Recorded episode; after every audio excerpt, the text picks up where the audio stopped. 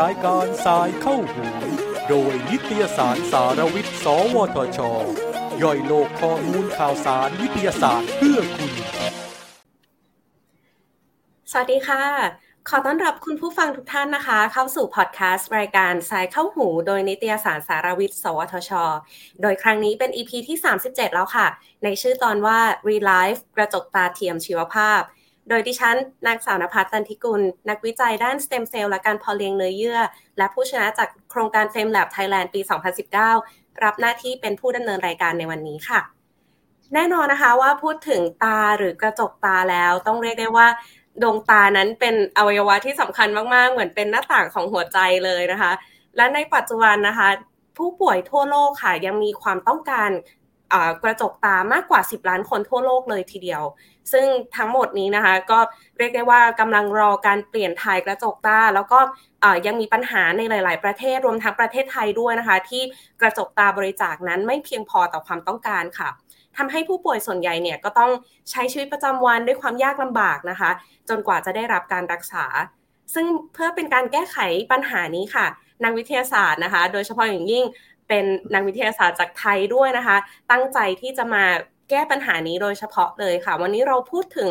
Relife ค่ะ หรือบริษัท Deep Tech Startup แห่งแรกของไทยนะคะ แล้วก็เรียกได้ว่าตั้งใจจะเป็นสตาร์ทอัพทางการแพทย์แห่งแรกของโลกเลยทีเดียวนะคะ ที่จะมาร่วมวิจัยและพัฒนาเทคนิควิศวกรรมเนื้อเยื่อนะคะ เพื่อที่จะมาสร้างกระจกตาเทียมเพื่อผู้ป่วยเหล่านี้ค่ะ วันนี้เราเลยจะมาพูดคุยกันสักหน่อยนะคะ เกี่ยวกับบริษัท r e l i f e นะคะ แล้วก็จะมาดูว่ามีที่มาที่ไปอย่างไรนะคะ โดยคร่าวๆก่อนเลยเนี่ย r e l i f e นะคะ หรือเรียกได้ว่าเป็น Deep Tech Startup ของประเทศไทยนะคะ ที่มีการก่อตั้งโดยทีมนักวิจัยด้านเทคโนโลยีชีวภาพ และวิศวกรรมเนื้อเยื่อรวมถึงจักษุแพทย์ในไทยด้วยนะคะ ที่ร่วมกับทางจุฬาลงกรณ์มหาวิทยาลัย แล้วก็ตั้งเป้านะคะ ที่จะให้บริษัทเนี่ย เป็นบริษัทแรกของโลกที่สามารถจะสร้างกระจกตาเทียมชีวภาพขึ้นมาได้ และเพื่อเป็นการทดแทนกระจกตาที่บริจาคที่ขาดแคลนนะคะ เพื่อมอบชีวิตใหม่ให้กับผู้ป่วยโรคกระจกตาค่ะวันนี้ก็เรียกได้ว่าทางรายการสายเข้าหูของเรานะคะ ได้รับเกียรติมากๆเลย จากท่าน CEO สุดหล่อสุดฮอตนะคะ แล้วก็เป็นผู้ร่วมก่อตั้ง Relife ด้วยนะคะ ที่จะมาพูดคุยกับเรา ว่ามีที่มาที่ไปอย่างไร แล้วก็มาให้ความรู้เกี่ยวกับเรื่องกระจกตาเทียมชีวภาพด้วยค่ะ เขาจะเป็นใครไปไม่ได้นะคะ นอกจากดรข้าวต้นสมบูรณ์ค่ะ สวัสดีค่ะพี่ข้าว ครับ สวัสดีครับจัสแล้วก็สวัสดีทุกคนด้วยครับ สวัสดีค่ะโอ้วันนี้นี่ต้องเรียกว่าทางรายการเราได้รับเกียรติมาก ๆ เลยนะคะ จากท่าน CEO ที่ตารางคิวแน่นมากเลยนะคะ ต้องให้เครดิตกับทีมงานนะคะ ที่สามารถขอคิวมาได้ในวันนี้นะคะ วันนี้ก็เลยขอชวนมา พูดคุยกันสักเล็กน้อยเนาะให้ความรู้ด้วยว่ากระจกตาเทียมชีวภาพนะคะ มีที่มาที่ไปอย่างไร แล้วก็บริษัทตอนนี้ไปถึงไหนแล้ว แล้วก็จะไป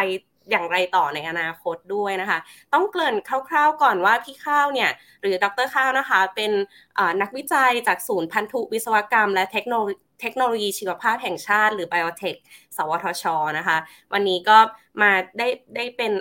ผู้ร่วมก่อตั้งของ Relife ด้วยนะคะ แต่ก่อนที่เราจะไปพูดถึง Relife แล้วก็ประวัติการทำงานพี่ข้าว อยากให้เกริ่นคร่าวๆ สักเล็กน้อยก่อนว่าพี่ข้าวเรื่องเรียนนะคะ เรียนมาทางด้านไหนก่อนที่จะมาเป็นนักวิจัยของ สวทช ค่ะ ครับเรียกเองว่าพี่แล้วกันเนาะสบายๆเนาะ ก็จริง ๆ แล้วพี่เล่าย้อนกลับไปตอนที่อยู่ไทยก่อนพี่เรียนจบมปลายที่ไทยครับที่เตรียมอุดม แล้วก็พี่ก็ได้ทุนกระทรวงวิทยาศาสตร์นี่แหละครับไปเรียนตรีโทเอกด้านวิศวการแพทย์ แล้วก็พี่เลือกที่จะไปเรียนที่อังกฤษอ่าจริง ๆ ตอนแรกที่ตัดสินใจเรียนวิศวการแพทย์เนี่ยเพราะว่าตอนมปลายเนี่ยอาม่ามีปัญหาด้านข้อเข่าอาม่าเดินไม่ได้ ก็เลยต้องผ่าเข่าโดยการใส่เข่าเทียมที่ทำจากพวกโลหะเหล็กเนี่ยเข้าไป แล้วปรากฏว่าอาม่าพี่ก็เดินได้ พี่ก็แบบเฮ้ยเจ๋งจังเลยอะเออคนที่คิดข้อเข่าเทียมเนี้ยทำไมแบบฉลาดจังแล้วแบบทำให้คนอีกหลายคนสามารถที่จะใช้ชีวิตได้ดีขึ้น พี่ก็แบบมันเป็นจุด spark เป็นจุด turning point ของชีวิตเลย เพราะว่าตอนแรกอะอยากเรียนนิเทศ เพราะอยากเป็นผู้กำกับภาพยนตร์ แต่นั้นอะ inspire เรามากๆเลยว่าเราอยากเป็นคนคนนั้นที่ทำ invention อะไรสักอย่างเลยแบบทำให้ชีวิตคนเรามันดีขึ้น ก็เลยตัดสินใจไปเรียน ทีนี้ก็ไปเรียนวิศวะที่เคมบริดจ์นะครับ แล้วจำได้เลยว่าปริญญาตรีปี3เนี่ยเจออาจารย์คนหนึ่งอาจารย์ก็มาสอนเรื่อง biomaterials เป็นวิชาเฉพาะด้านนี้เลย ก็รีบเดินไปบอกอาจารย์เลยว่าโห อาจารย์ผมอยากทำตัวนี้มากเลยอะอาจารย์ก็ตอบกลับมาว่า เฮ้ยยูยูจะทำทำไมอ่าโอเค ทุกวันนี้เราใช้พวกอวัยวะเทียมเนาะ artificial organs ต่างๆที่ทำจากวัสดุพวกโลหะเซรามิกหรืออะไรก็ตามเนี่ยแต่สุดท้ายร่างกายเราอะก็จะ recognize ว่ามันคือสิ่งแปลกปลอม มันจะมี lifetime ของมัน แล้วอย่างหัวเข่าเทียมที่อาม่าพี่ใช้เนี่ย โดยปกติแล้วมันใช้ได้ 10ถึง15 ปี แล้วแต่ความโชคดีแล้วก็ไลฟ์สไตล์ของคนไข้เนาะ แล้วถ้าเกิดมันต้องเปลี่ยนอะ การเปลี่ยนข้อเข่าเทียมนี่โคตรโหดเลย ยากมากและเจ็บมาก อนาคตเนี่ย เราจะไม่ใช้วิธีนี้แหละ เราจะไม่ replace แต่เราจะ regenerate หรือเราจะสร้างอวัยวะ ใหม่ขึ้นมาแทนอวัยวะเก่าเลย จากเซลล์ของคนไข้ ด้วยเหตุผลว่าพอใส่เข้าไปในร่างกายแล้วเนี่ยร่างกายจะรู้สึกว่าอ่า that's part of my body มันจะไม่จำกัด เอ้ยไม่ไม่อะไรนะ ไม่ไม่ต่อต้านอ่าไม่พยายามกำจัดฉะนั้นเนี่ยมันก็จะใช้ได้ตลอดไป จนคนไข้เนี่ยเสียชีวิตนะครับ นั่นคือสุดท้ายทำไมถึงเรียนประเอกด้วยหัวข้อที่เป็น tissue engineering หรือว่าการสร้างอวัยวะ แล้วก็เลือกทำกระจกตาครับ อืมก็เรียกว่าเป็นแรงบันดาลใจจากคนใกล้ตัวเนาะที่ทำให้แบบสนใจเรื่องการแพทย์เป็นพิเศษด้วย แล้วก็เรื่องแบบแอปพลิเคชันของเทคโนโลยีที่จะไปทำให้ชีวิตผู้ป่วยเรียกได้ว่าเป็นเป็นไปในทางที่ดีขึ้น มีคุณภาพชีวิตที่ดีขึ้นด้วยนะคะอ่าพอจะได้คร่าวๆแล้วว่าพี่ข้าวเรียนอะไรมา แล้วก็ทำไมถึงมีความสนใจทางด้านนี้เนาะแล้วหลังจากที่กลับมาไทยล่ะคะ หลังจากที่มาเริ่มทำงาน กับทางไบโอเทคแล้วพี่ข้าวมีประสบการณ์ทำงาน หรือว่ามีผลงานวิจัยอะไรที่ที่น่าสนใจแล้วให้เราฟังบ้างค่ะ จริงๆต้องบอกว่ากลับมาไทยเนี่ยพี่ไม่ได้ทำกระจกตาต่อเลยนะ เพราะว่าด้วยความที่มันต้องมีทีมที่ใหญ่การจะทำพวกอวัยวะเทียมพวกเนี้ยหรือว่าเทคโนโลยีที่กว่าการแพทย์อะมันต้องมีทีมหมอที่ strong มาก การกลับมาอยู่สวทชเนี่ยเราไม่ได้มีโรงพยาบาลอยู่ใกล้กับสวทช แล้วก็ไม่ได้มี facility ที่แบบ เป็นอะไรเดียห้องปฏิบัติการสำหรับการเลี้ยงเซลล์คนโดยเฉพาะต้องมีการ harvest เซลล์จากคนไข้เงี้ยเราไม่มีเลยนะครับเทคเครื่องไม้เครื่องมือก็ยังไม่พร้อม เพราะฉะนั้นพี่ไปทำอย่างอื่นก่อนอ่าโดยสิ่งที่พี่ทำเนี่ยพี่ทำสิ่งที่เรียกว่า bio inspired material ก็คือวัสดุอะไรก็ตามที่ได้รับแรงบันดาลใจมาจากธรรมชาตินะครับยกตัวอย่างเช่น พี่ไปทำเซนเซอร์ตัวหนึ่งนะครับทำจัสเคยเห็นกิ้งก่ารู้จักกิ้งก่าใช่ไหม กิ้งก่ามันสามารถที่จะเปลี่ยนสีได้ปุ๊บปุ๊บปุ๊บปุ๊บรวดเร็วมากใช่ปะอะพี่ก็ไปทำ magnetic nanoparticleเป็นแบบวัสดุอนุภาคจิ๋วๆเลยที่เป็นแม่เหล็ก ซึ่งพอเอาไปใส่ในน้ำแล้วอะแล้วพี่อ่าขยับแท่งแม่เหล็กใกล้มันมากขึ้นหรือห่างไกลกันมากขึ้นอะอีตัวแม่เหล็กอันเนี้ยมันสามารถที่จะเปล่งแสงออกมาเป็นสีที่เป็นสเปกตรัมแล้วก็เปลี่ยนได้รวดเร็วเหมือนกับกิ้งก่าทันที instantly แล้วพอพี่ทำอันเนี้ย พี่ก็เอามาต่อที่ผิวของมันพี่เอามาต่อกับแอนติบอดีที่จำเพาะกับอะไรก็ตามที่เราต้องการ เช่น พี่เอาไปต่อกับแอนติบอดีที่จับกับเชื้อก่อโรคในอาหาร พี่ก็สามารถเอา magnetic bead เนี้ยไปจับกับเชื้อก่อโรคในอาหารได้อย่างแบบจำเพาะเจาะจง แล้วก็ report ได้ว่าอ๋อในเนื้อไก่เนี้ยมันมีแบคทีเรียปนเปื้อนนะอ่านี่เป็นตัวอย่างนะครับคือทำเซนเซอร์มาเพราะพี่อยู่หน่วยเซนเซอร์ที่ไบโอเทคค่ะ อ๋อโอเคแต่ก็ยังเกี่ยวข้องกับไอตัว material วัสดุนิดๆที่จะมาเชื่อมโยงเนาะกับงานที่ที่กำลังสนใจอยู่ตอนนี้ค่ะ ใช่เพราะจริงๆ expertise ที่เรียนมาคือเราชอบด้านวัสดุ แล้วก็ชอบวัสดุที่แบบได้แรงบันดาลบันดาลใจมาจากธรรมชาติ เพราะเราเชื่อว่าธรรมชาติเนี่ยเป็น best designer เลยเขาแบบเก่งมากอะดีไซน์แต่ละอย่างมามันเจ๋งแล้วก็ไปเรียนรู้ว่าเฮ้ยเขามี architecture ยังไงที่เขาแบบ ดีไซน์สิ่งมีชีวิตต่างๆ แล้วก็มาเป็นแรงบันดาลใจในการสร้าง innovation นะครับซึ่งอีการทำ tissue engineering เนี่ยพี่สร้างวัสดุเลี้ยงเซลล์ใช่ไหมซึ่งวัสดุเลี้ยงเซลล์ส่วนใหญ่ มันก็ต้องได้รับแรงบันดาลใจมาจากทิชชูจริง ๆ ก็คือหลักการเดียวกันใช่ประมาณนั้นครับจนประมาณสามปีที่ผ่านมาจนประมาณสามปีที่ผ่านมาเนี่ย ก็เหมือนกับไปพบรักกับคุณหมอ ไปบรรยายนี่แหละ แล้วก็ไปพบรักกับคุณหมอที่จุฬาว่าเฮ้ยคุณหมอเลยทีเดียวอะไรนะเออ แล้วก็แบบตกลงปรงใจกันเนาะจับมือกันช่วยกันทำเพราะว่าพี่ก็เล่าว่าพี่ไปทำอะไรมา แล้วพอต้นเน็กของพี่พี่ต้องการหมอที่จะมาช่วยพี่ต่อในการทำปลายน้ำและไปถึงคนไข้และเป็น passion ของโรงพยาบาลจุฬาพอดี ก็เลยเริ่มจับมือกันทำจน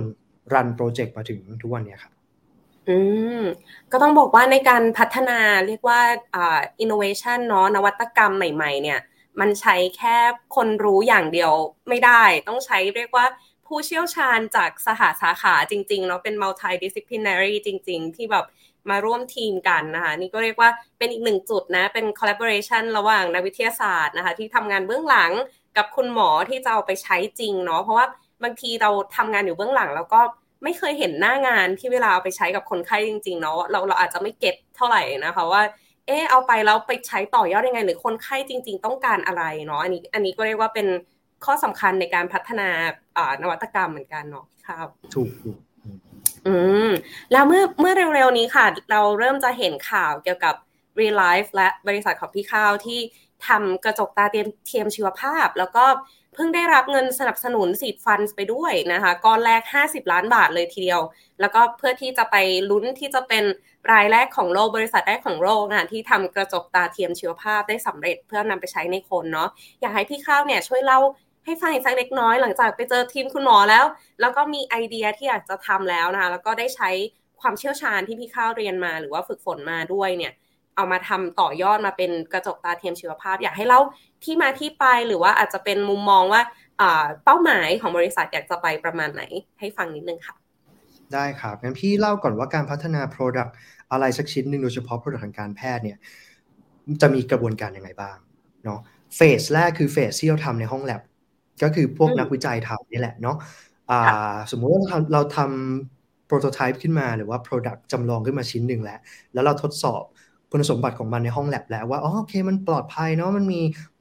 คุณสมบัติที่เราต้องการทุกอย่างติ๊กติ๊กติ๊กถูกต้อง step ต่อไปคือเราจะต้องเอาไปทดลองในสัตว์ทดลองก่อนเพื่อที่ก่อนที่จะไปถึงคน สัตว์ทดลองก่อนว่าโอเค โดยเฉพาะเรื่อง safety ว่าโอเคใส่เข้าไปในสัตว์ทดลองแล้ว มันไม่ก่อให้เกิดอันตรายกับสัตว์นะนะครับ ซึ่งณวันนี้พี่อยู่ใน stage นั้นก็คือทำการทดลองในสัตว์ร่วมกับโรงพยาบาลโอเค ซึ่งอันนี้ได้รับทุนวิจัยตาม route ปกติสำหรับเวลาเป็นนักวิจัยแล้วก็เขียนขอทุนเนาะพี่อยู่ใน stage นี้ แล้วทีเนี้ยพี่ก็มี vision มองไปไกลแล้วว่าโอเค ปลายทางของเราเราอยากให้มัน bring to market ไปถึงคนไข้จริง ๆ ถ้าพี่ยังทำใน step เดิม คือยังถือหมวก นักวิจัยอยู่ขอทุนเขียนขอทุนจาก granting agency ไปเรื่อย ๆ ช้าช้าเกินไปเพราะระบบมันค่อนข้างช้า พี่ก็เลยคิดว่าเราจำเป็น ออกมาทำในหมวกของเอกชน เพื่อที่จะ push ไปใน next stage ถามว่า next stage คืออะไร ก็คือการที่ทดสอบในคนทั้งเฟสหนึ่งเฟสสองเฟสสามนะครับแต่ละเฟสคืออะไรก็คือมันค่อยๆ เริ่มจากปริมาณคนไข้เนาะจากทดสอบเรื่อง safety ทดสอบประสิทธิภาพ แล้วก็ดูว่าเฮ้ยมัน work กับคนจำนวนเยอะเพียงพอหรือเปล่านะครับซึ่งข้อมูลอันนี้ถ้าเราเก็บรวบรวมไปเรื่อยๆ เราก็จะไปสู่ next phase คือการยื่น การขออนุญาตจากองค์การที่คุ้มครองเรื่องความปลอดภัย อย่างเช่นอาหารและยาอย่างเมืองไทยคืออย. ก่อนว่าเราจะจดทะเบียนผลิตภัณฑ์นี้นะ มีผลการทดสอบในสัตว์แล้ว ผลทดสอบในคนแล้ว ว่ามันปลอดภัย เราต้องการเอาเข้าสู่ตลาดนะครับนี่แต่ปลายทางทั้งหมดที่เล่าให้ฟังเนี่ย นานมากเป็นระดับ 10ถึง20 ปีเลย แล้วแต่ Product ใจต้องสู้มากๆถ้าจะทำ Product ในการแพทย์เนาะเพราะฉะนั้นพี่ไม่สามารถทำในหมวกของนักวิจัยได้แล้ว เพราะว่า it's not gonna happen อะ มันใช้เงินเยอะมันต้องแข่งแล้วเราแข่งเราอยากแข่งระดับโลก อืมเพราะฉะนั้นมันต้องเร็วต้องเป็นเอกชนแหละ ก็เลยเป็นที่มาว่าพี่บอกผู้บริหารว่าโอเค พี่อยากให้ผมทำต่อใช่ไหมผมทำได้นะ ผมอยากทำแต่ผมต้องออกจากสวทช ไปทำในรูปแบบเอกชนนะครับนั่นคือจุดแรกเลยทีนี้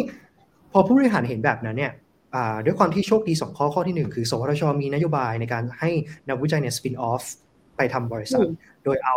งานวิจัยที่เราทำที่สวทชเนี่ยไปเป็น Product นี่แหละ เขาสนับสนุนอยู่แล้ว คือเหตุผลข้อที่หนึ่งข้อที่สองก็คือผู้บริหารรู้ว่าพี่แบบ passionate มาก ด้านนี้ เขาก็เลยแบบคอยมองหาแล้วเป็น matchmaker ให้พี่ ว่าแบบเฮ้ยมี investor คนไหนที่แน่นอนมีเงินให้พี่แหละ และมี passion เหมือนกันและพร้อมที่จะ take risk ไปกับพี่ ก็มีวันหนึ่งเขาก็ไปเจอกับ ผู้ชายคนหนึ่งนะครับ พี่เขาชื่อพี่รักชัยพี่ชื่อเล่นชื่อพี่โอเขาเป็น CEO สตาร์ทอัพด้าน biomaterials ชื่อว่าบริษัทฟรุต้าไบโอเมดนะครับฟรุต้าไบโอเมดเนี่ยเขาไปขอสิทธิพิเศษทางการสิทธิพิเศษทางภาษีกับ BOI BOI Board of Investment ในประเทศไทย เจอปั๊บเขาก็แบบเอ๊ะสนใจแฮะทำไมเป็นคนไทยที่ทำบริษัท สตาร์ทอัพแล้วไปโตที่อเมริกาด้วยเก่งจังเลย เขาก็เลยนัดให้มาลองคุยกับพี่สิเนาะขอขอเวลาเขาพี่ไม่ได้ยิ่งใหญ่ขนาดนั้นขอเวลาเขาให้พี่มีโอกาสได้ไปคุยกับเขา พี่ก็แบบโอเคได้ครับ พี่ก็เตรียมสไลด์ไปไปคุย ไปเล่าให้ฟังว่าไอเดียของพี่คืออะไร passion ของพี่คืออะไร business opportunity คืออะไรเนาะแล้วอ่าคือง่ายๆ พี่เตรียมตัวไปขายเต็มที่แต่ขายแบบไม่ขายอะ อืม แล้วสุดท้ายพี่ก็หินเขาไปว่า เนี่ย ตอนนี้ผมกำลังต้องการเงินจำนวนเท่านี้เท่านี้เพื่อทำอันนั้นอันนี้นะครับ หยอดเขาไป สุดท้ายพอพี่พูดจบปั๊บเขาก็ถามพี่ประโยคนึงว่าข้าวต้องการเงินเท่าไหร่ อืม พี่ก็บอกว่าถ้านะตอนนี้ก็ห้าสิบถึงร้อยล้านครับ เพื่อที่จะทำ clinical trial ในคน แล้วก็ เออเขาก็บอกว่า โอเคได้ไม่มีปัญหา นั่นคือสิ่งที่พี่ได้ยินจากเขาครั้งแรกในการ blind ซึ่งพี่เองก็ช็อกผู้บริหารก็ช็อกเพราะว่าไม่มีใครเตรียมใจมาเลยว่า เขาจะ offer เงิน แล้วก็ offer การมีการได้เร็วขนาดนี้ตั้งแต่ครั้งแรกนะครับหลังจากนั้นมาพอ blind date ครั้งแรกปั๊บก็เริ่มมีการคุยกันมากขึ้น เพราะว่ามันมันไม่รู้จักกันเลยอะ มันเหมือนกับอยู่ๆก็มีคนนัดเดทให้พี่ก็ยังไม่รู้รายละเอียดอะไรกับเขาเลย ก็ต้องแลกเปลี่ยนชีวิตพี่ต้องเล่าโปรไฟล์ประวัติชีวิตของพี่เขาฟัง เพราะว่าถ้าจะทำงานร่วมกันต้อง เคมีเคมีมันต้องตรง มันต้องอะไรทั้ง vision การทำงาน หลักการทำงานวิธีคิดทั้งหมด ซึ่งมันก็อะไรซึ่งเป็นความโชคดีมากนะครับ จึงเป็นที่มาว่าสุดท้ายปิดดีลกันด้วย เราจะร่วมมือกันทำบริษัทสตาร์ทอัพตัวนี้ โดย phase แรกเนี่ย เราจะจดทะเบียนบริษัทที่หนึ่งร้อยล้านบาทนะครับแล้วก็พี่เป็น CEO ของบริษัท แล้วก็ จริงๆ ตอนแรกพี่เขาไม่ได้ offer พี่เป็น CEO ด้วยเขาออฟเฟอร์พี่เป็น CTO อ่าแต่ technology officer เนาะอ่าปกติแล้วตามหลักนักวิจัยเนาะเราจะเก่งที่เทคโนโลยีแต่ว่าไม่ได้มี business mindset ขนาดนั้น ก็ต้องให้คนอื่นที่มีความเชี่ยวชาญมันนั่งเป็น CEO แต่พี่ก็บอกเขาว่าพี่ is my passion แล้วผมมั่นใจว่าผม ready แล้วก็ผมเก่งพอดีพอ ที่จะเป็น CEO แล้วพร้อมที่จะพาบริษัทไป ขอผมเป็น CEO พี่เป็นพี่ช่วยมาเป็นแชร์แมนบอร์ดให้ผมแทนได้ไหม ก็คือช่วยแชร์แมนบอร์ดคืออะไรคือภาษาไทยคืออะไรวะเหมือนกับบอร์ดกรรมการบริหารทำนองนี้ปะประธานบอร์ดในการดูแลบริษัทเนาะ chairman board ปกติแล้วอะก็จะเป็น oversee อยู่เหนือ CEO อีกที พี่บอกพี่บอกอ่าพี่พี่โอครับพี่มาเป็น chairman board ให้ผมดีกว่า แล้วก็ช่วยเหลือผมพาที่เป็น part business ยังไงผมก็ต้องการ mentor ที่เก่งแล้วก็ strong อย่างพี่มาช่วยแต่ขอผมเป็น CEO และนั่นก็คือดีลที่จบไปครับ เร็วมากเกิดขึ้นเร็วมากจัสโอ้สุดยอดเลย ได้เห็นที่มาที่ไปเนาะแล้วก็จริงๆ เดี๋ยวแอบให้ให้เขาเรียกอะไร background ผู้ฟังของเรานิดหน่อยเนาะแบบสำหรับวงการสตาร์ทอัพนะคะ หลาย ๆ ท่านถ้าสมมติยังใหม่มือใหม่กับ สตาร์ทอัพโดยเฉพาะเอ่อ tech startup แบบนี้นะคะ จริงๆแล้วการให้ทุน seed fund มันก็เหมือนเป็นทุนรอบที่เขาเรียกอะไรอะ่ะก่อนที่จะไปเรี่ยไรเงินจากนักลงทุนหลาย ๆ คนมารวมกันที่เขาเรียกจะเรียกเป็นซีรีส์เนาะแต่ละซีรีส์ผ่านไปแต่ละรอบในการเรียกเรี่ยไรเงินนะคะ มาเพื่อเพื่อ step ถัดไปของบริษัท seed fund จะเป็นเรียกว่าแบบก้อนแรกเหมือนเป็น paycheck แรกเนาะที่จะแบบวางตุ้บแล้วก็แบบอะเริ่มทำโปรเจกต์โดยที่ ตัดสินกันเรียกว่าจากไอเดียจาก passion ของผู้บริหารของเจ้าของบริษัทเนาะที่นำเสนอว่า ฉันมีไอเดียเนี้ยอยากจะทำแล้วก็มีข้อมูลคร่าวๆ และรู้มาบ้างแล้วในแล็บเหมือนที่พี่ข้าวเล่าให้ฟังนะคะว่าทำในแล็บมาแล้วทำในสัตว์ทดลองมาแล้ว พอจะรู้คร่าวๆ แล้วว่ามันเวิร์กประมาณไหนเนาะแต่ตอนนี้อยากจะดันขึ้นไปสู่ clinical trial ที่ทำในคน ก็เลยต้องใช้เงินจำนวนหนึ่งเพื่อที่จะไปใช้ใช่ไหมคะก็จะมีการ ขอ seed fund ซึ่งส่วนใหญ่ก็จะมาจาก private investor แบบคนเดียวบ้าง หรือว่าอาจจะคนสองคนเล็กๆเนาะหรือบางคนเขารวมกันเป็นแบบ paycheck เล็ก ๆ ช่วยกันใช้ หลายๆ คนเห็นจำนวน 50 ล้านบาทบอกโอ้โหเยอะมากเลย จริง ๆ เราต้องบอกว่าไม่เยอะเนาะในวงการของเราที่แบบทำเทคโนโลยีชีวภาพนะคะ มันต้องบอกคุณผู้ฟังก่อนว่าอ่าการทำเซลล์การทำเนื้อเยื่อกระจกเทียมอ่ากระจกตาเทียม หรือว่าเนื้อเยื่อเทียมขึ้นมาในห้องปฏิบัติการเนี่ย ทุกอย่างที่ใช้ทุกวันเนาะ consumables ที่เราเรียกกันเนี่ย มันเผาผลาญเร็วนะคะ ทุกอย่างมันไม่สามารถใช้ซ้ำได้ ใช้แล้วทิ้งซะส่วนใหญ่อะไรอย่างนี้ แล้วก็อุปกรณ์เกรดต่างๆต้องเป็นเกรดที่ดีด้วยนะคะ เพราะฉะนั้นจริง 50 ล้านก็ถือว่า good start เนาะแล้วก็แล้วก็สามารถที่จะ push ไปได้เนาะแต่จริงๆแล้วยังต้องมีแบบตลอดต่อไปในอนาคตก็จะต้องมีการเพิ่มเพิ่มเติมในเรื่องเงินทุนเรื่อยๆนะคะ แต่เท่าที่เห็นจากที่พี่ข้าวเล่าให้ฟังเมื่อสักครู่เนี่ย คือเห็นชัดเจนเลยว่าทำไมเขาถึงมองให้พี่ข้าวแบบ push ให้เป็น CEO ได้คือจะมองว่าบริษัทสตาร์ทอัพส่วนใหญ่อะคนที่เป็น CEO อะนอกจากจะเข้าใจตัวเทคโนโลยี นอกจากจะเข้าใจอ่า business model นอกจากจะเขาเรียกอะไรอะ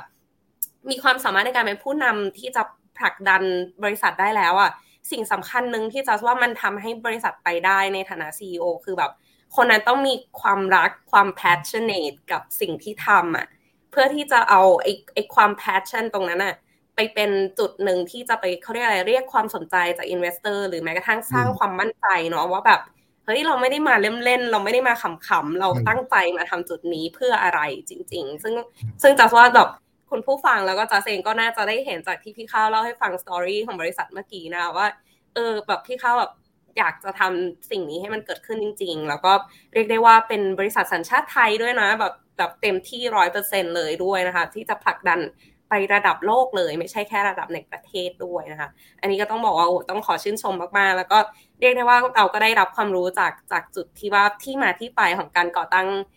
Deep Tech Startup ในไทยจากพี่ข้าววันนี้ด้วยนะคะ ทีนี้มาพูดถึง เทคโนโลยีของของบริษัทกันอีกสักเล็กน้อยนะคะหลาย ๆ คนคงอยากจะรู้แล้วว่ากระจกตาเทียมชีวภาพนี้ทำมาจากอะไรเนาะแล้วก็มีคอนเซปต์คร่าว ๆ ในการในการทำนะคะในในเชิงวิทยาศาสตร์อย่างไรบ้างเนาะอาจจะให้พี่ข้าวช่วยปูความเข้าใจสักเล็กน้อย เมื่อสักครู่แอบอาจจะบอกมาแล้วว่ามันต้องมีการใช้วัสดุชีวภาพ biomaterial บวกกับใช้เซลล์จากคนไข้ใช่ไหมคะอยากให้พี่ข้าวอธิบาย concept ของเทคโนโลยีนี้ให้ฟังสักเล็กน้อยดีกว่า ผู้ฟังจะได้เข้าใจมากขึ้นค่ะ ได้ครับงั้นพี่ขอเล่าให้ให้ทุกคนรู้จักกับกระจกตาก่อนละกัน แล้วว่าถ้ากระจกตาของเรามีปัญหาทุกวันนี้คุณหมอเขาทำยังไงเนาะอ่ากระจกตาคืออะไรนะครับ หลายๆ คนถ้าเกิดไม่รู้จักเนี่ยเอานิ้วจิ้มเข้าไปในลูกตาตัวเองเลยนะครับ ตึ้งมันคืออย่างแรกที่นิ้วเราอะจะโดนตาของเราตรงกลางอ่ากระจกกระจกตาคือคิดเนี่ยมันคือหน้าต่างเลย หน้าต่างมันมันมีความใส และมีความโค้งกระจกตาเป็นโค้งเหมือนโดม ถ้าใครใส่คอนแทคเลนส์กระจกตามันคือคอนแทคเลนส์ที่มีความหนาขึ้นมานิดหนึ่งนั่นเองหนาประมาณครึ่งมิลนะครับถามว่ากระจกตาทำหน้าที่อะไร แน่นอนเป็นหน้าต่าง มันทำหน้าที่ปกป้องทุกส่วนของดวงตาที่อยู่ข้างในอย่างแรก อย่างที่สองมันใส เพราะฉะนั้นมันทำให้แสงเนี่ยผ่านเข้ามาทำให้เราสามารถจะมองเห็น นะครับ และอย่างที่สามซึ่งเป็นสิ่งที่สำคัญมากและคนทั่วไปไม่รู้ คือกระจกตาความที่มันโค้งเนี่ย มันทำให้แสงที่วิ่งมากระทบดวงตาของเราอะ มันหักเห แล้วไปตกลงบนจุดจุดหนึ่งที่ทำให้เรามองเห็นวัตถุได้แบบเห็นภาพทุกอย่างได้มันชัดเจนนะครับตอนเด็กเรามาว่า เอ้ย แสงมันหักเหที่เลนตา เราเคยเรียนมาตอนเด็กๆเนาะถูกต้องแต่ คุณครูไม่ได้สอนว่าเลนไม่ได้ทำงานคนเดียว เลนทำงานไปพร้อม ๆ กับกระจกตาสองตัวทำงานด้วยกันนะครับค่ะ ซึ่งจริง ๆแล้วคนที่ทำหน้าที่หักเหแสงมากกว่าคือกระจกตาด้วย 70%ของแสงหักเหที่กระจกตา เลนหักเหเพิ่มอีกแค่ 30%เอง แต่สิ่งที่แตกต่างกันคือกระจกตาเนี่ยมันเปลี่ยนรูปร่างไม่ได้ เพราะฉะนั้นค่าการหักเหเนี่ยมันจะเหมือนเดิม แต่ในขณะที่เลนตาเนี่ยมันเปลี่ยนรูปร่างได้หดยืดอะไรเงี้ยเนาะทำให้เราสามารถที่จะโฟกัสอ็อบเจกต์ที่อยู่ใกล้ๆได้ มันถึงทำงานร่วมกันนะครับทีนี้กระจกตาเนี่ยเราเกิดมามันใสเนาะมันไม่มีเส้นเลือดนี่คือความเจ๋งของกระจกตา แต่เมื่อไหร่ก็ตามที่กระจกตาเราได้รับบาดเจ็บ ติดเชื้อโดน chemical burn หรือว่าแบบ mechanical กระแทกอย่างเงี้ยนะครับ หรือเดี๋ยวนี้มีหลายโรคโรคทาง genetic นะครับแล้วก็เดี๋ยวนี้มีโรคที่เป็น in trend มากคือกระจกตาบาง ก็คือด้วยไลฟ์สไตล์ของคนเราที่แบบเล่นมือถือใครขยี้ตาทำอะไรแบบมากขึ้น คนเป็นกระจกตาบางมากขึ้นนะครับ ใครก็ตามที่สายตาเอียง เริ่มเป็นสัญญาณแล้วว่ากระจกตาของคุณเนี่ยเริ่มมีการเปลี่ยนรูปร่างแล้วทีนี้กระจกตาเนี่ยถ้าเกิดมันติดเชื้อหรือมันบาดเจ็บเนี่ย มันจะขุด เมื่อไหร่ก็ตามที่กระจกตาขุดมันซ่อมแซมตัวเองไม่ได้ เพราะมันไม่มีเส้นเลือดไม่เหมือนกับกระดูก ถ้าเรากระดูกหัก ดามไว้สักพักขึ้นใหม่ได้ใช่เพราะมันมีเส้นเลือดใช่ไหมแต่กระจกตาไม่มี เพราะฉะนั้นวิธีการเดียวที่คุณหมอจะช่วยเราก็คือ ต้องเอากระจกตาเราออกไป และเอากระจกตาอันใหม่ของคนอื่นมาใส่ให้เรา เอามาจากไหนก็เอามาจากคนที่บริจาคกระจกตา คือคนที่เสียชีวิตแล้ว และเขาเซ็นยินยอมว่าบริจาคกระจกตาให้ผู้อื่นได้นะครับ เดี๋ยวพี่มีวิดีโอด้วยเดี๋ยวพาไปดูในห้องห้องผ่าตัดเลยว่า เอ้ยการผ่าตัดเปลี่ยนกระจกตาเป็นยังไงนะ ครับ เดี๋ยววิดีโอที่พี่จะโชว์นะครับคนไข้อยู่คนหนึ่งเล่าให้ฟังก่อนเป็นผู้ชาย อ่าเป็นเป็นอาทำอาชีพรับจ้าง เขาคนนี้รอกระจกตามาสามปีจัสกว่าจะได้อ่าโอเค เดี๋ยวเราไปดูกันนะครับ ว่าคุณหมอเขาทำยังไง รบกวนเปิดวิดีโอด้วยครับ ได้เลยค่ะ กระจกตาของเราพิเศษมากนะครับ เป็นเนื้อเยื่อที่ใส แต่เมื่อไหร่ก็ตามที่กระจกตาได้รับบาดเจ็บ กระจกตาจะขุ่นทันที ไม่สามารถกลับมาใสได้อีก การเปลี่ยนกระจกตาเป็นวิธีที่ดีที่สุดที่จะช่วยให้คนไข้กลับมามองเห็นอีกครั้งนี่กระจกตาบริจาค แต่ตอนนี้ทั่วโลกกำลังประสบปัญหาขาดแคลนกระจกตาบริจาคอย่างมาก ในคนไข้คนไทย 100 คน จะมีกระจกตาพอสำหรับแค่ 1-2 คนเท่านั้น พวกเรานักวิทยาศาสตร์จึงคิดที่จะสร้างกระจกตาขึ้นมาใหม่จากสเต็มเซลล์ โดยที่เราจะนำสเต็มเซลล์มาเลี้ยงในโครงเลี้ยงเซลล์ ก่อนที่จะใส่ไปในตัวคนไข้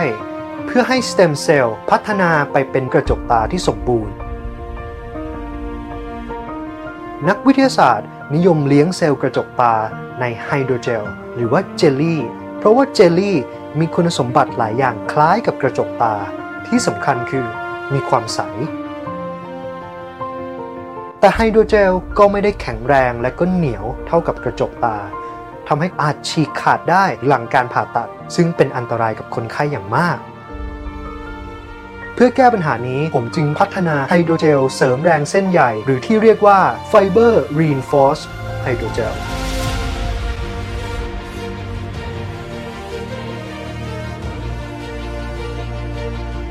เส้นใยคอลลาเจนเป็นหัวใจสำคัญที่ทำให้กระจกตาแข็งแรงไม่ฉีกขาดง่ายๆ ทั้งๆทที่มีน้ำเป็นองค์ประกอบถึง 80%ผมจึงสร้างเส้นใยเจลาติน เรียนแบบคอลลาเจนในกระจกตา ด้วยวิธี electro spinning ใช้ไฟฟ้าแรงสูงเป็นหมื่นโวลต์ในการดึงสารละลายเจลลี่ให้เป็นเส้นใย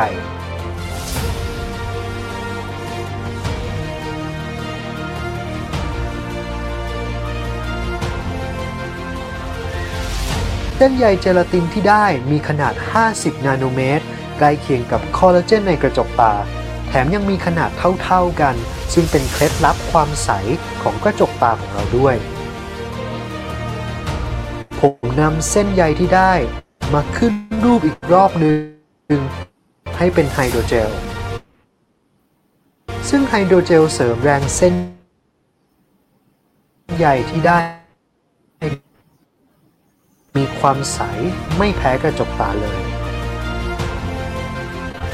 เส้นใยแรงและเหนียวขึ้นจนเทียบเท่ากับกระจกตาทำให้ปลอดภัยพอที่จะนำไปใช้กับคนไข้และตอนนี้เรากำลังร่วมมือกับคุณหมอนำไฮโดรเจลมาใช้สร้างเป็นกระจกตาเพื่อคนไข้คนไทยครับอ่าโอเค นั่นคือว้าว operation room อ่าจริง ๆ แล้วอะการผ่าตัดเป็นกระจกตาเป็นกระบวนการที่ success rate ค่อนข้างสูง เพราะว่ามันไม่มีเลือดเนาะเพราะฉะนั้นเนี่ยมันจะไม่ค่อยมีปัญหาเรื่อง immune rejection หรือว่าการต่อต้านอวัยวะจากคนอื่น แต่ปัญหาเนี่ยคือว่ากระจกตาอย่างที่บอกมันไม่พอนะครับอืมเพราะฉะนั้นเนี่ยเรารอไม่ได้แล้ว คนไข้รอเป็น 3 ปีอะเขาใช้ชีวิตลำบากเกินไป เพราะฉะนั้นอนาคตเราจะสร้างกระจกตาขึ้นมาใหม่เลย ถามว่าหลักการมันคืออะไร หลักการนะครับทุกเนื้อเยื่อหรือว่าอวัยวะเนี่ยมันเกิดจากเซลล์หลายเซลล์มารวมตัวกันใช่ป่ะอืมให้เป็นอ่า structure ต่างๆทำหน้าที่ต่างๆไปนะครับเพราะฉะนั้นการพี่หลักๆ คือพี่เอาเซลล์ก็คือสเต็มเซลล์นี่แหละ มาเลี้ยงสร้างบ้านให้มัน บ้านของมันนะศัพท์เทคนิคมันคือ scaffold พี่เป็นวิศวกรเนาะแทนที่จะสร้างบ้านให้คนอยู่ แต่พี่สร้างบ้านให้เซลล์อยู่อ่าเดี๋ยวมาเล่าให้ฟังว่าบ้านให้เซลล์เนี่ยมันสำคัญยังไงนะครับปกติแล้วบ้านของเซลล์เนี่ยทำหน้าที่อะไรทำหน้าที่ในการประคองให้เซลล์เนี่ยปกป้องมันนะครับให้มัน อยู่ได้ปลอดภัย ในขณะเดียวกันบ้านหลังเนี้ยจะทำหน้าที่เป็นเหมือนกับพิมพ์เขียวเลย บอกเซลล์ว่าโอเคยูเรียนรู้ไปนะ ว่าเนี่ยคือแปลนบ้านที่สุดท้ายอะเธอต้องสร้างแปลนนี้ขึ้นมานะครับเจ้าเซลล์เนี่ยพอมันไปอยู่ในบ้านหลังเนี้ยมันจะเรียนรู้และจดจำเนาะแล้วพอพี่ค่อยๆ ให้อาหารมันตามที่มันชอบให้สิ่งที่เรียกว่า growth factor ให้มันโตนะครับมันก็จะค่อยๆ ย่อยสลายบ้านหลังเนี้ยสมมติพี่ดีไซน์บ้านหลังนี้ให้มีหน้าต่างสองบานมีประตูหนึ่งบาน เซลล์ก็จะจดจำไว้ สุดท้ายมันก็จะค่อยๆกินบ้านหลังนี้ แล้วก็สร้างบ้านหลังใหม่ ที่มีประตูเออมีหน้าต่างสองบาน มีประตูหนึ่งบาน หน้าตาเหมือนกันเดะเลย ด้วยตัวมันเองนะครับถามว่าทำไมต้องอให้มันสร้างด้วยตัวมันเอง เพราะว่าสิ่งที่เซลล์สร้างอะจะสมจริงสมจังที่สุดนะครับเป็นวัสดุที่ถูกต้องเหมือนกับตอนที่เราเป็นเบบีเราเกิดมานะครับ สุดท้ายเราจะ ได้ทิชชูที่ถูกต้องตามลักษณะการใช้งานเพราะฉะนั้นถามว่าวิศวกรอย่างพี่เข้ามาเกี่ยวอะไร การดีไซน์บ้านไม่ใช่เรื่องง่ายนะครับ ยากมากๆ เพราะว่าเซลล์เอาใจยาก เราต้องสร้างบ้านให้มีรูปร่างหน้าตารวมถึงฟังก์ชันเหมือนกับอวัยวะ จริงให้มากที่สุด เพื่อให้เซลล์เนี่ยมันคุ้นเคย แล้วมันก็เรียนรู้ว่าอ๋อเนี่ยหน้าตาของทิชชู หรือว่าอวัยวะที่ฉันจะต้องสร้างขึ้นมาในอนาคตเป็นแบบนี้ เหมือนกับ educate เซลล์อะเธอเธอทำแบบนี้นะใช่ในขณะเดียวกันก็ปกป้องนะครับอ่านี่คือหลักๆ คือบริษัทก็คือเอาเซลล์มาเลี้ยงในบ้านที่เหมาะสม ให้อาหารมันให้มันโต แล้วก็รอคอยจนมัน โตสมบูรณ์ และเอาไปใส่ในคนไข้แทนกระจกตาบริจาคนั่นคือ concept ของตัว product ครับอืมแล้วก็แน่นอนว่าโครงร่างของบ้านหรือ scaffold ที่พี่ข้าวเล่าให้ฟังเนี่ยก็ต้องสำคัญมากๆเนาะเพราะว่าจะบอกให้น้องเซลล์นี้โตไปหน้าตาแบบไหนนะคะหรือบ้านจะออกมาสมบูรณ์ สวยงามเป็น structure ที่ดีได้เนี่ยก็ต้องขึ้นอยู่กับตัวอ่า scaffold ตรงนี้เลยนะคะที่ที่บอกว่าใช้อ่าเป็นไฮโดรเจลพิเศษที่มีค อลลาเจนอยู่ในนั้นด้วยเนาะเรียกว่าเลียนแบบให้เหมือนกับสิ่งในธรรมชาติเลยก็คือกระจกตาของเราในธรรมชาติอย่างนี้เลยนะคะจัดว่านั้นคือเรียกว่าเป็นเป็น job หลักของเราเนาะพี่ข้าวในฐานะอ่านักนักวิจัยเนาะแล้วก็ก็ทิชชูเอนจิเนียร์นะคะที่จะทำก็คือ ธรรมชาติเขาสร้างมาแบบไหนเนาะหน้าที่ของเราในการที่จะทำเรียนแบบหรือทำให้เหมือนเนี่ยก็เรียกว่าต้องทำความเข้าใจก่อนเนาะว่าในธรรมชาติหน้าตาแบบนี้โครงสร้างแบบนี้ เรามีวัสดุอะไรที่พอจะไปทดแทนนะคะ หรือว่าทำให้ใกล้เคียงหรือทำให้เหมือนได้บ้างเนาะแล้วก็ตรงนี้แหละที่เป็นจุดจุดก่อเริ่มของนวัตกรรมนะคะ แล้วก็สามารถที่จะไปช่วยเหลือคนในอนาคตเพราะอย่างที่พี่ข้าวบอกเลยว่าจำนวนคนไข้ที่รอเปลี่ยนกระจกตานี่คือมันไม่เพียงพอกับตัวตัวของที่จะให้มาเปลี่ยนเนาะเพราะฉะนั้นก็ต้องมีทางเลือกทดแทนนะคะ เพื่อเพื่อให้คนไข้เหล่านั้นได้รับการช่วยเหลือนะคะ โอ้ก็ดีมากๆเลย แล้วก็ ได้เข้าใจคอนเซปต์ละของของเทคโนโลยีของของบริษัทที่พี่เข้าพัฒนาขึ้นมาด้วยนะคะ แล้วก็ความเข้าใจคร่าวๆเนาะของของการสร้างเนื้อเยื่อเทียมหรือว่าอวัยวะเทียมแบบนี้นะคะ ที่จะมาใช้กับคนไข้ไปแล้ว ทีนี้มาในเรื่องของความร่วมมือกันบ้างนะคะของของบริษัทแล้วก็หน่วยงานอื่น ๆ เมื่อสักครู่พี่เข้าก็ได้บอกแล้วว่ามีการร่วมมือกับทางโรงพยาบาลจุฬาลงกรณ์นะคะที่ ทางทีมคุณหมอเนาะอย่างที่เราได้ไปเห็นในห้องห้องผ่าตัดเลยว่าได้เอาไปใช้กับคนไข้มีขั้นตอนอย่างไรนะคะ นอกจากนี้มีความร่วมมืออกับหน่วยงานอื่น หรือว่ากลุ่มทีมอื่นอีกไหมคะ ในการที่จะมาทำโปรเจกต์นี้ด้วยกันกับ r e l i f e ค่ะ ตอนนี้คือพี่ก็หลักๆเนี่ยทีมวิจัยของพี่ก็จะมีทีมจาก Biotech นะครับทีมของพี่เอง แล้วก็มีทีมของเพื่อนพี่ที่ทำหน้าที่เป็น CTO อยู่ที่คณะวิศวะจุฬานะครับ เพราะว่าเดี๋ยวพี่ขึ้นไปเป็น CEO เนี่ยพี่ไม่อาจจะไม่มีเวลาพอที่จะมาลงดูแลเทคโนโลยีแล้วเพราะฉะนั้นพี่จะให้เพื่อนพี่มาคุมในการพัฒนาตัว Product แทนพี่แหละนะครับก็จะมีคณะวิศวะจุฬานะครับแล้วก็มีคณะแพทยศาสตร์จุฬาหลักๆตัวนี้มีกลุ่มนี้ก่อนเป็นกลุ่มที่เรียกว่าด้านเทคนิคอลแล้วกัน อีกกลุ่มหนึ่งนะครับเป็นภาพที่เป็นด้าน business ก็คือมาจากตัว co-founder คือ investor บริษัท f r u t a b e l m e t ทั้งทีมเลยครับ เขาจะมาช่วย support เพราะว่าอย่างที่บอกกว่า Product จะ launch เนี่ย โอ้ห้าปีห้าปีนี่คืออย่างเก่ง พี่ต้องเก่งมากๆเลยนะ ถึงจะ launch ได้ภายในห้าปี challenge มากๆ แต่ระหว่าง5ปีพี่จำเป็นต้องที่ต้องหาเงินเหมือนกัน พี่ต้องหารายได้ตั้งแต่ปีแรก นะครับเดี๋ยวแชร์ให้ฟังว่าทำไมมันถึงจำเป็นต้องหาตั้งแต่ปีแรก ไม่งั้นสตาร์ทอัพมันจะไม่โตเนาะเพราะฉะนั้นเนี่ยตั้งแต่ปีแรกเลยพี่ต้องสร้างเงินเม็ดเงินจำนวนไม่น้อยครับก็จะต้องมีทีม business เข้ามาช่วยพี่ในการหาลูกค้า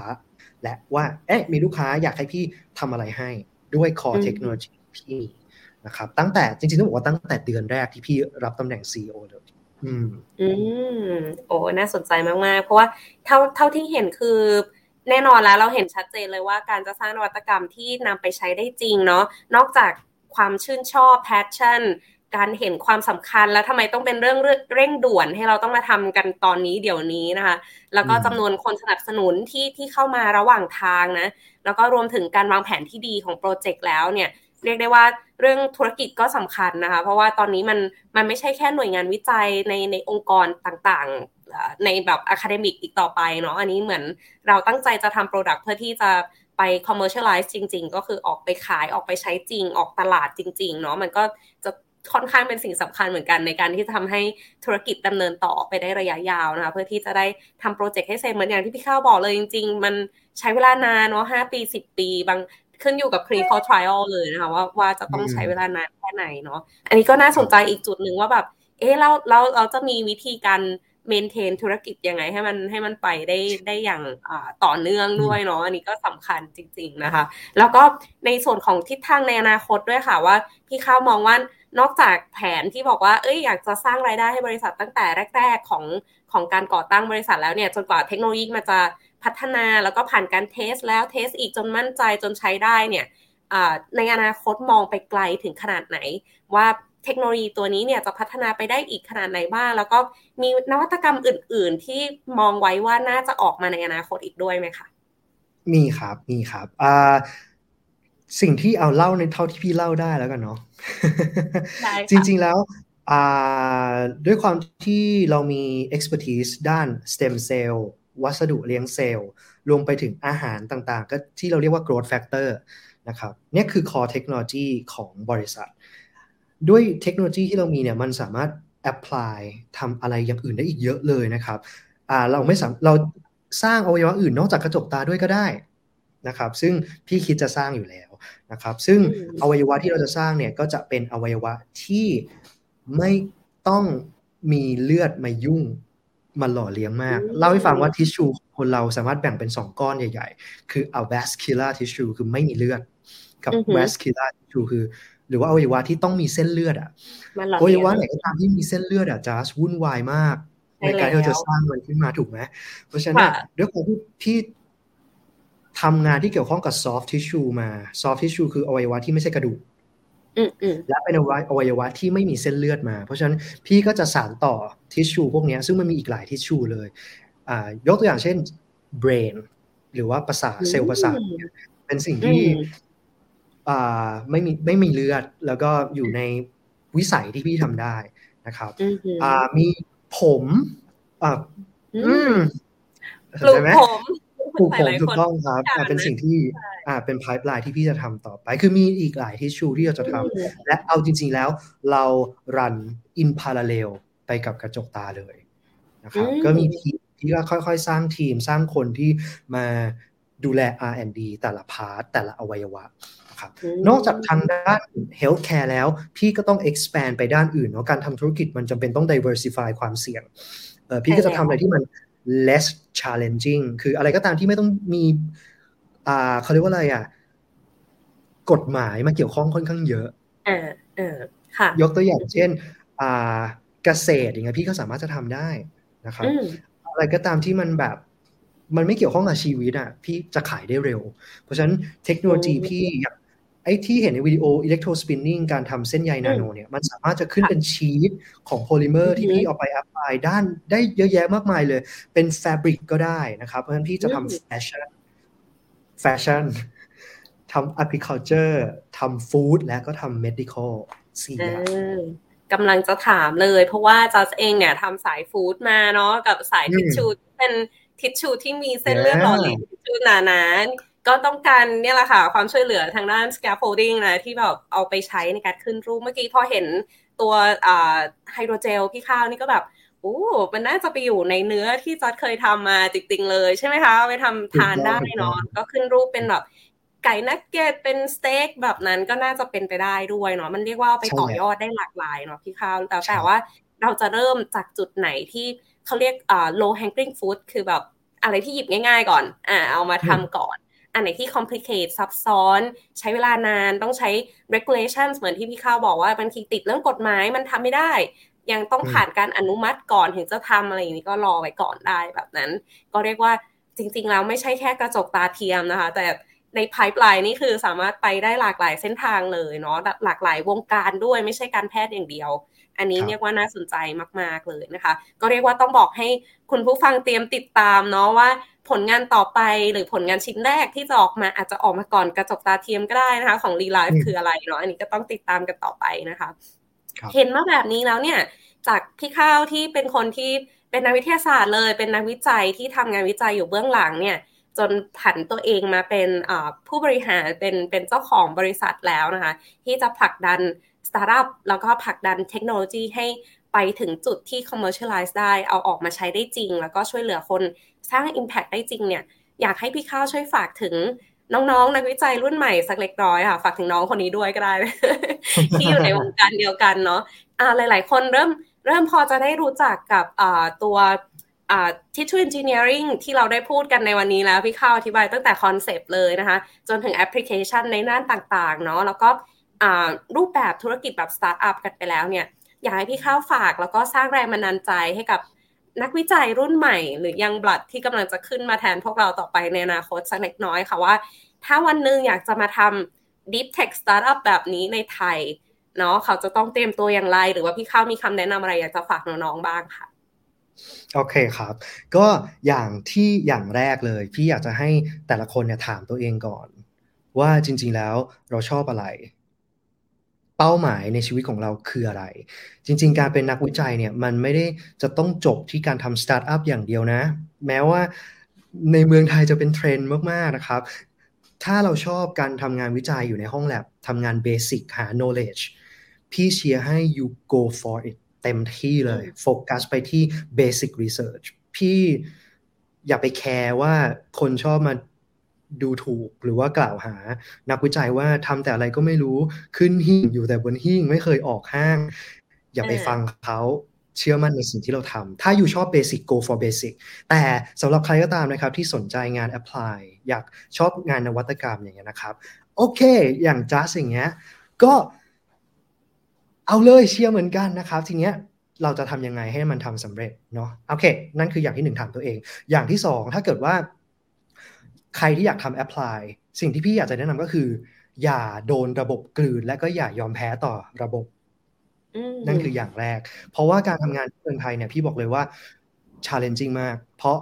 เราไม่มี ecosystem อะไรเลยที่ support เรานะครับ เพราะฉะนั้นมันปั่นทอนเราสุด อย่างแรกเราต้องสู้ก่อน ต้องสู้เลย พี่ต้องเติมไฟให้ตัวเองทุกวินาทีพี่บอกเลย เพราะในทุกๆวันมันมีอะไรที่บั่นทอนชีวิตเราตลอดเวลาถูกปะเพราะฉะนั้น ต้องสู้ก่อนกฎระเบียบอะไรก็ตามที่ประเทศเรามีอะอย่าจำนวนกับมัน ค่อยๆคคิดหาทางไปนะครับเดี๋ยวมันจะมีช่องของมันเอง ถ้าตราบใดที่เรายังสู้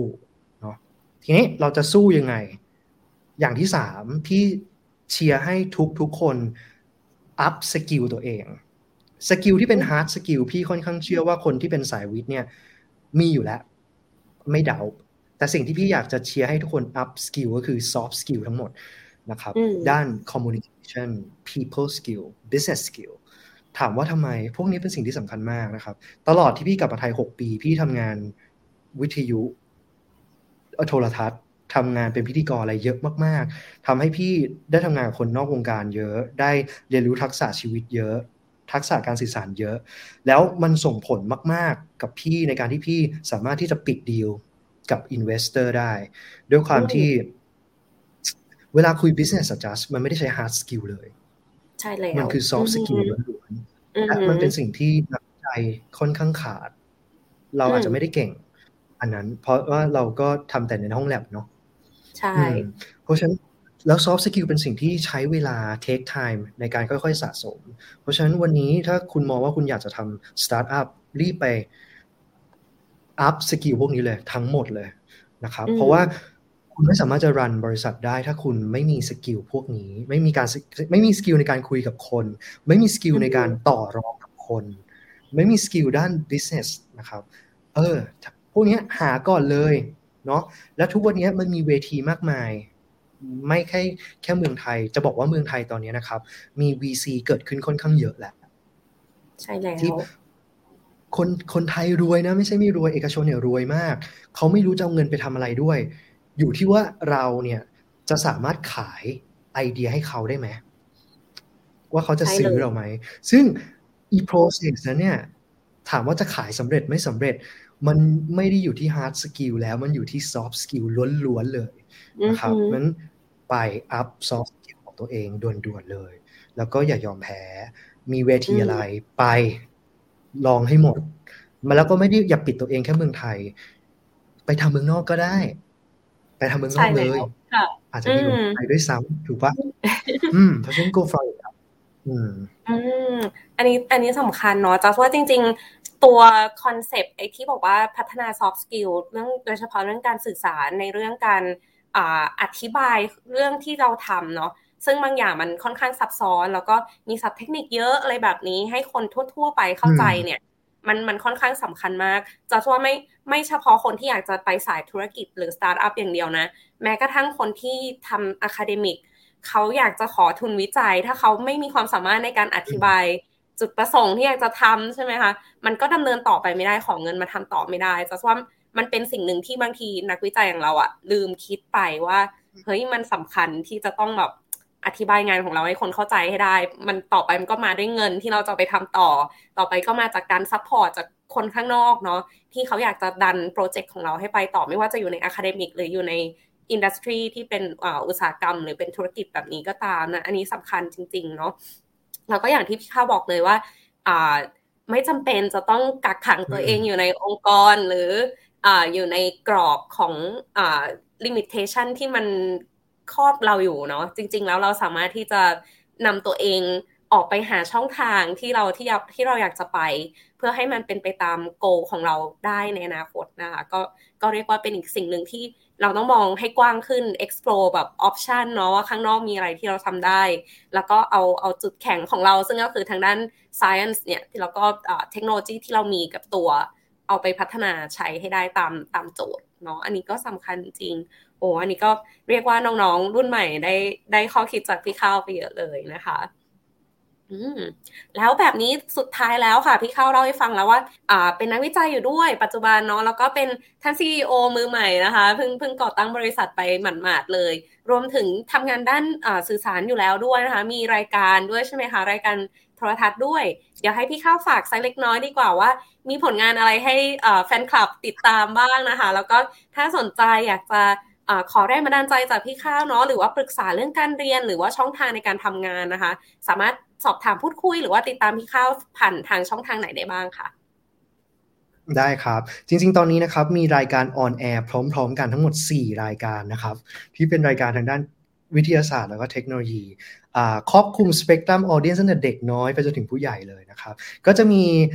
สำหรับเด็กน้อยเด็กประถมจนถึงมต้นเนี่ยก็รายการชื่อคิดวิทย์ ทางช่อง ALTV ซึ่งเป็นช่องลูกของไทย PBS นะครับ ด้านเทคโนโลยีเป็นรายการสำหรับ Family นะครับ ออกอากาศทางไทย PBS นะครับ อันที่ 3 เป็นรายการวิทยาศาสตร์สำหรับไฮสคูลรวมไปถึงเด็กระดับมหาวิทยาลัยนะครับ ชื่อว่ารายการสายไฟเป็นช่องของเชฟรอนนะครับออกทาง Facebook แล้วก็ YouTube และสุดท้ายอันนี้ที่อยากจะโปรโมทจริง ๆ นะครับ ก็คือล่าสุดพี่ไปเป็นพอดแคสต์ โฮสต์ให้กับ The Standard นะครับ เป็นรายการแรกที่พี่ดูแลรายการเองเกือบทั้งหมดเลย ทั้งตัวเนื้อหาที่มันเล่าให้ฟังนะครับ เป็นวิทยาศาสตร์สำหรับผู้ใหญ่และคราวนี้นะครับ เกี่ยวข้องกับสุขภาพ เพราะฉะนั้นเนี่ยเกี่ยวเป็นประโยชน์กับทุกคนแน่นอนนะครับ ใกล้จะได้ on air แล้วไอ้ตัวนี้นะครับ ชื่อรายการเนี่ยยังไม่บอกบอกไม่ได้เป็นความลับ น่าจะ on air ต้นเดือนหน้าสามารถที่จะติดตามได้ทาง The Standard แล้วก็เดี๋ยวจะเป็น on air ทาง YouTube ด้วยนะครับส่วนช่องทางในการติดต่อนะครับ ใครที่อยากจะปรึกษาพี่หรือมีอะไรเนี้ยก็ทักมาได้ครับทางโซเชียลมีเดียครับ Facebook ก็ได้ครับข้าวต้นสมบูรณ์ หรือถ้าเกิดว่าใครไม่สะดวกอีเมลมาก็ได้ครับ khaow ton at biotech b i o t e c or.th นะครับเป็นอีเมลทางการของพี่ก็มีมีอะไรยินดีครับ ถ้าเกิดว่ามีอะไรที่พี่พอจะช่วยได้ ยินดีช่วยทุกคนนะครับ โอ้โห เรียกว่ามีผลงานหลากหลายเลยนะคะ ให้เราได้ติดตามกันแล้วก็ที่แน่นอนนะคะ นอกจากผลงานทางสื่อไม่ว่าจะเป็นโทรทัศน์หรือว่าพอดแคสต์แล้วนะคะ ที่เราสามารถไปเรียนรู้เรื่องราววิทยาศาสตร์เนาะจากพี่ข้าวที่ก็เรียกว่าเป็นหนึ่งใน science communicator ที่แบบ เก่งมากๆของเมืองไทยเรานะคะ ก็ไปติดตามกันได้แล้วเนาะแล้วก็ที่สำคัญก็คือผลงานของ r e l i f e แน่นอนนะคะ เราก็จะติดตามต่อนะคะว่าสตาร์ทอัพแห่งนี้จะนำพานะคะ เทคโนโลยีที่เป็นสัญชาติไทยไปถึงจุดไหนนะคะ อันนี้จัสเองก็แอบเชียร์แล้วเป็นกำลังใจให้ส่วนตัวเลยนะคะ เพราะว่าอยากให้มี Deep Tech Startup สัญชาติไทยแบบนี้เนาะไปอยู่ในเวทีระดับโลก แล้วก็นำเทคโนโลยีที่พัฒนาโดยคนไทยนะคะ ไป ได้นำไปใช้จริงกับผู้ป่วยจริงคนไข้จริง สร้าง Impact ได้จริงในต่อไปในอนาคตนะคะ วันนี้ก็ต้องขอขอบคุณพี่ข้าวมากๆเลยค่ะ ที่มาให้ความรู้กับเราแล้วก็มาบอกเล่านวัตกรรมกระจกตาเทียมชีวภาพ ซึ่งเป็นประโยชน์มากๆเลยนะคะ กับผู้ป่วยกระจกตาทั่วโลก แล้วก็จัสเองนะคะ แล้วก็เชื่อว่าวันนี้คุณผู้ฟังที่ได้ฟังไปแล้วเนี่ยจะต้องเอาใจช่วยแล้วก็ติดตามความสำเร็จของรีไลฟ์ต่อไปอย่างแน่นอนค่ะ ขอบคุณพี่ข้าวมากนะคะ ขอบคุณครับค่ะ ค่ะ แล้วก็ต้องขอขอบคุณคุณผู้ฟังทุกท่านนะคะ ที่ติดตามรับฟังรายการสายเข้าหูโดยนิตยสารสารวิทย์สวทช แล้วกลับมาพบกับสาระความรู้วิทยาศาสตร์ และเทคโนโลยีที่น่าสนใจในตอนหน้าสำหรับวันนี้จัสนภัตันทิกุล และพี่ข้าว ดรข้าวต้นสมบูรณ์ ขอลาคุณผู้ฟังทุกท่านไปก่อน วันนี้สวัสดีค่ะ สวัสดีครับ ตามรับฟังรายการทรายเข้าหู ได้ทุกวันอังคารทางนัสดาพอดแคสต์และแฟนเพจนิตยสารสารวิทย์